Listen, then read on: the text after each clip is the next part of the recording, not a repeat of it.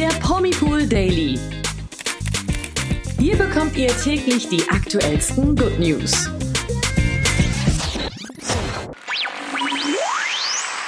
Hallo zum Promipool Daily Podcast. Heute mit mir Nathalie und und mit mir Tina.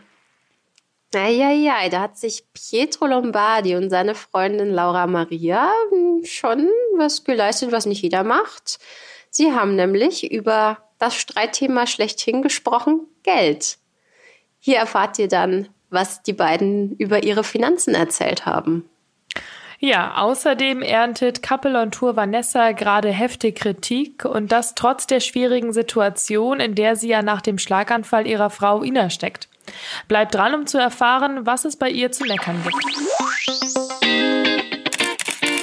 Ihr kennt ja inzwischen wahrscheinlich schon den Podcast On-Off von Pietro Lombardi und seiner Freundin Laura Maria, wo die beiden ja wirklich ähm, über alles sprechen. Es gibt da wohl kein Tabuthema bei den beiden. Jetzt geht es nämlich sogar ums Geld. Ja, das ist bei einer Rechtsanwaltsfachangestellten ein ganz schön komplizierter Berufstitel auf jeden Fall und einem bekannten Musiker und DSDS-Juror wie Pietro Anna ist, vielleicht ein klitzekleines finanzielles Ungleichgewicht geben könnte, ist jetzt nicht die Enthüllung, die uns aus allen Wolken fallen lässt. Allerdings etwas anderes, das Pietro in dem Podcast erzählt hat. Aber fangen wir erstmal vorne an, würde ich sagen. Ja, genau. Ähm, am Anfang vom Podcast haben die beiden noch äh, rumgealbert und rumgescherzt. Mhm. Und dann mhm. kam die Frage auf, wer von beiden denn eigentlich mehr verdient. Also ironisch bis zum geht nicht mehr hat äh, die schwangere Laura Maria dann gemeint, definitiv ich. Mhm. Kann man ja. so glauben? ja, oder auch nicht. Pietro ist dann auch ein bisschen konkreter geworden und macht die Geschichte auch eben erst so erzählenswert. Ich meine, wenn das jetzt alles gewesen wäre, dann hätten wir die Story jetzt nicht mit im Podcast mhm. reingepackt, auf jeden Fall. Aber jetzt wird's interessant, denn Pietro hat gekontert, dass er im Monat das verdient, was Laura Maria im Jahr bekommt. Und jetzt haltet euch bitte alle mal ganz kurz fest oder setzt euch kurz hin, wie es euch besser gefällt denn wir haben da noch etwas Konkreteres zu dem Thema. Und zwar laut einem Interview mit dem Bodybuilder Kevin Wolter. Das ist schon ein bisschen älter und vielleicht klingelte auch bei dem einen oder anderen was. Aber da hat Pietro ja mal erzählt, dass in einem Zitat richtig guten Monat er auch mal eine Million Euro verdienen kann. Boah. Alter Falter. Und wow. da können wir jetzt auch die Taschenrechner stecken lassen, um zu behaupten, dass eine Rechtsanwaltsfachangestellte wohl auch keine Million im Jahr verdient. Also da war Pietro wohl noch echt nett zu seiner Laura Maria. Oh ja, also das ist eine ordentliche Summe, muss ich sagen. Im Monat, also hallo. da kommen wir ja dann auf ganz schön viel Geld im Jahr. Mhm. Ja. Ja, ähm, bei der großen Summe konnte sich Pietro dann auch so den ein oder anderen protzigen Prollkommentar nicht nehmen lassen. Hat nämlich vor seiner Freundin Laura Maria äh, geprahlt. Jetzt, äh, Zitat, jetzt hast du eh ausgesorgt, du bist mit mir zusammen. Ah. Ach ja, okay, den Spruch hätte er sich auch echt sparen können. Und man muss ja auch sagen, dass man da auch erstmal hoffen muss, dass das für ihn und auch Laura Marias finanzielle Zukunft und auch die des Babys äh, so bleibt und er damit recht behält. Denn ansonsten, ne, hat es ja alles schon gegeben, sehen wir ihn vielleicht in 20 Jahren im Dschungelcamp, weil dann das Geld doch plötzlich mhm. schneller weggegangen ist als geplant. Ja, da hoffen wir mal, dass Pietro auch ein bisschen spart und ein bisschen ja. was zurücklegt für das Baby und auch für seinen Alessio. Genau, weniger Protzen, mehr Bausparverträge. Genau. so, kommen wir von der einen Familie zur nächsten. Bei Couple on Tour gibt es online mächtig Hate. Aber was ist denn da genau passiert? Äh, Vanessa muss ja gerade richtig viel Kritik einstecken. Nathalie, erzähl doch mal, warum. Ja, also krasse Story und bitte verschluckt euch jetzt nicht am Nachmittagskäffchen. Aber der Grund ist tatsächlich, Vanessa will in Zukunft Unterstützung im Alltag in Form einer Tagesmutter. Das Ganze hat sie auf Social Media verraten und damit anscheinend auch den Verband der deutschen Hausfrauen gegen sich aufgehetzt, kann man ja nicht anders sagen, bei dem, was sie sich da jetzt anhören musste. Ja, wie es immer so ist, die Kritik kommt direkt. Ähm, Nochmal ganz kurz als Hintergrund für alle, die es ähm, noch nicht wissen, die erst heute das erste Mal eingeschaltet haben. Also äh, vor wenigen Monaten sind Vanessa und ihre Ehefrau Ina Eltern geworden. Sie haben die kleine Olivia auf der Welt begrüßen dürfen. Aber kurz vor der Geburt hat Ina einen Schlaganfall erlitten und muss sich jetzt natürlich lange davon erholen, mhm. kann jetzt natürlich auch nicht auf ihre Tochter aufpassen und sich um sie kümmern. Das macht Vanessa jetzt nämlich alleine. Mhm. Und währenddessen kümmert sie sich natürlich auch noch um ihre Frau, die im Krankenhaus liegt. Also das ist sehr, sehr viel, was da auf eine Person zukommt. Ja. Kein Wunder, dass sie sich da Unterstützung holen will. Das hat sie auf Instagram erzählt. Aber es gibt dann einige Leute, die müssen natürlich immer haten. Und äh, da gibt es einen Instagram-Troll, der hat dazu geschrieben, Zitat, erst ein Kind auf Biegen und Brechen bekommen und schon abschieben wollen. Also wirklich, das geht ja mal gar nicht. Ja, nee, und Vanessa ist auch überhaupt nicht der Typ, der sowas auf sich sitzen lässt und wehrt sich direkt im Anschluss an diesen Kommentar auch direkt. Und von ihr hieß es da, Zitat, ich möchte ganz kurz etwas loswerden, und zwar finde ich es ganz schrecklich, dass andere Mütter oder auch Nicht-Mütter Mütter runtermachen. Ich finde das unterirdisch. Ja, kann ich verstehen, finde ich auch mhm. unterirdisch und ich musste auch ja. mal ganz kurz wieder mal meine Meinung loswerden, wie ich sie ja manchmal nicht an mir halten kann, wenn wir hier solche Themen besprechen.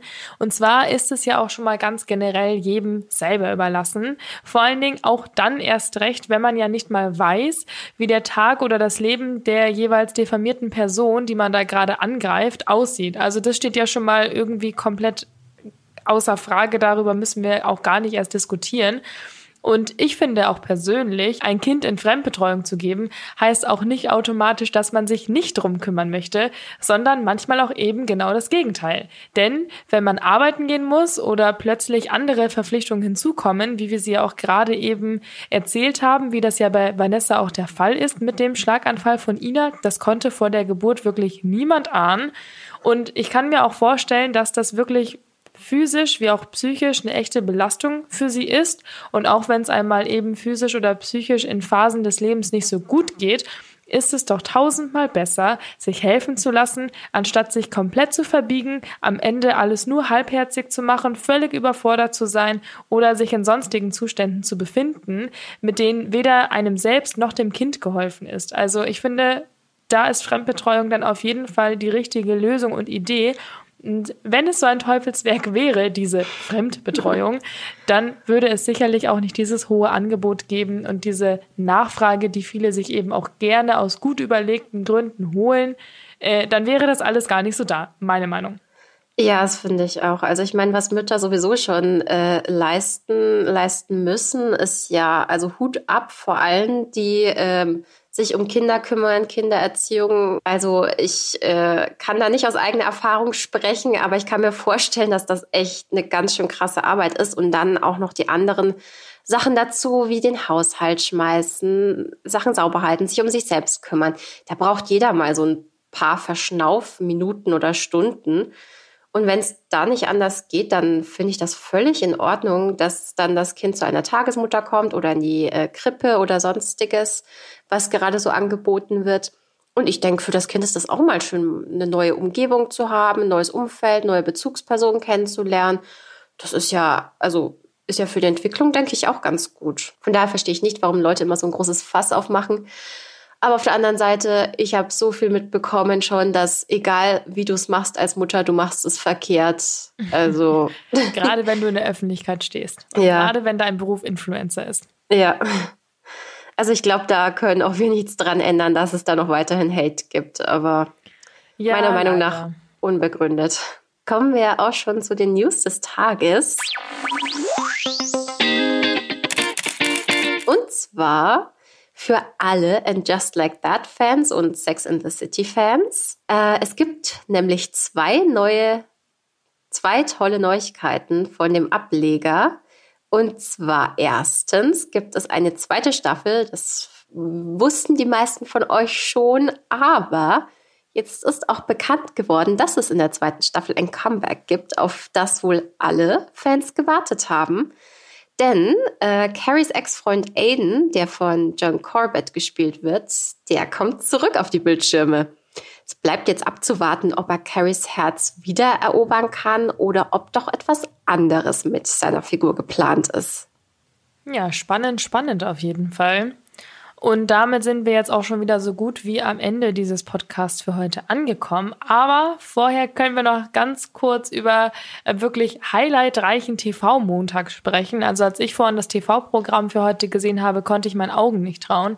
Ich weiß nicht, ob ihr schon wisst, was ihr heute Abend um 20.15 Uhr so treibt, aber im Fernseher wird auf jeden Fall genug Unterhaltung geboten, denn wir haben jetzt irgendwie drei Formate, drei auch sehr beliebte Formate bei mhm. uns die äh, jetzt zu Primetime laufen und gerade erst angefangen sind, beziehungsweise gerade erst anfangen. Und zwar haben wir die zweite Folge von Hochzeit auf den ersten Blick. Dieses Ehe-Experiment ist ja auf Sat 1 und irgendwie erst mit dem Laufe der Staffeln so richtig beliebt geworden. Aber das ist auf jeden Fall jetzt gerade erst angefangen letzte Woche und heute kommt, wie gesagt, auf Sat 1 die zweite Folge. Und dann haben wir noch Bauer sucht Frau, was heute zum ersten Mal wieder in der neuen Staffel auf RTL läuft und ich bin auch schon ganz gespannt auf Skate Fever. Mhm. Auf RTL 2 läuft das um 20.15 Uhr heute. Auch zum ersten Mal die erste Show. Also ich, ich weiß nicht, was ich heute Abend gucke. Vielleicht sepp ich auch so von Programm zu Programm und schaue überall mal rein. Aber ich bin gespannt, ob es in den Formaten spannende News gibt, über die wir dann die kommenden Tage oder auch Wochen, je nachdem, wie es weiterläuft, sprechen können. Sind ja auf jeden Fall, wie gesagt, alles ganz interessante Formate für uns. Ja, bestimmt. Also da hört ihr bestimmt noch was von uns dazu. Ja, das denke ich auch. Und ansonsten hört ihr auch noch was zu einem anderen Format. Darauf habt ihr vielleicht heute auch gewartet, aber das vertagen wir auf morgen. Und zwar gibt es ja ganz schön viel zum Sommerhaus der Stars noch zu bereden, denn da lief ja gestern die finale Folge und sowohl im Finale als auch im Wiedersehen sind so die ein oder anderen Situationen passiert, über die wir auf jeden Fall nochmal sprechen müssen. Und dafür planen wir morgen eine Sommerhaus-Spezialfolge. Also ich bin schon ganz gespannt. Schaltet auf jeden Fall morgen dazu ein und dann hören wir uns wieder um 16 Uhr überall dort, wo es Podcasts gibt. Und vergesst natürlich nicht, diesen Podcast zu bewerten. Dann bis morgen. Ciao. Der Promi Pool Daily von Montag bis Freitag überall, wo es Podcasts gibt. Noch mehr Good News bekommt ihr im Netz auf www.promipool.de.